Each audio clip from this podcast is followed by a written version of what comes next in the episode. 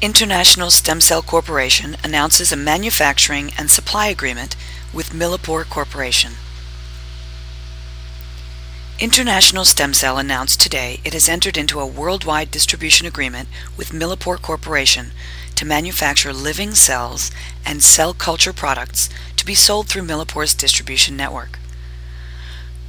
To work with a company such as Millipore that has sales of over 1.5 billion and is known throughout the world is a wonderful opportunity for ISCO. This partnership will lead to a significant expansion in ISCO's revenue generation through the manufacture of high-quality cells and cell culture products.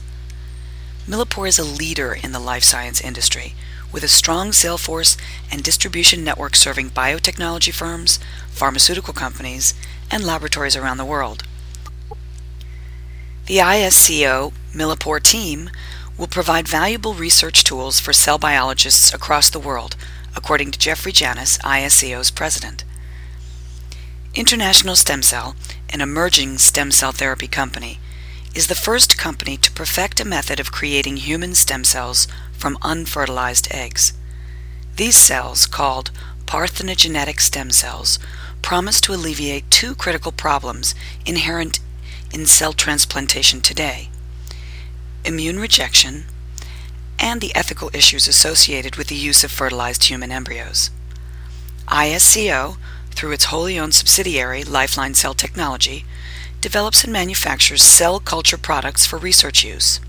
Such manufacturing generates revenue and therapeutic production capacity for ISCO.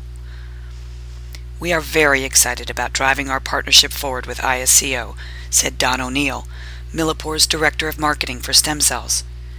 With this relationship, Millipore gains access to a world-class team of scientists responsible for developing many of the first-in-class specialty media products on the market.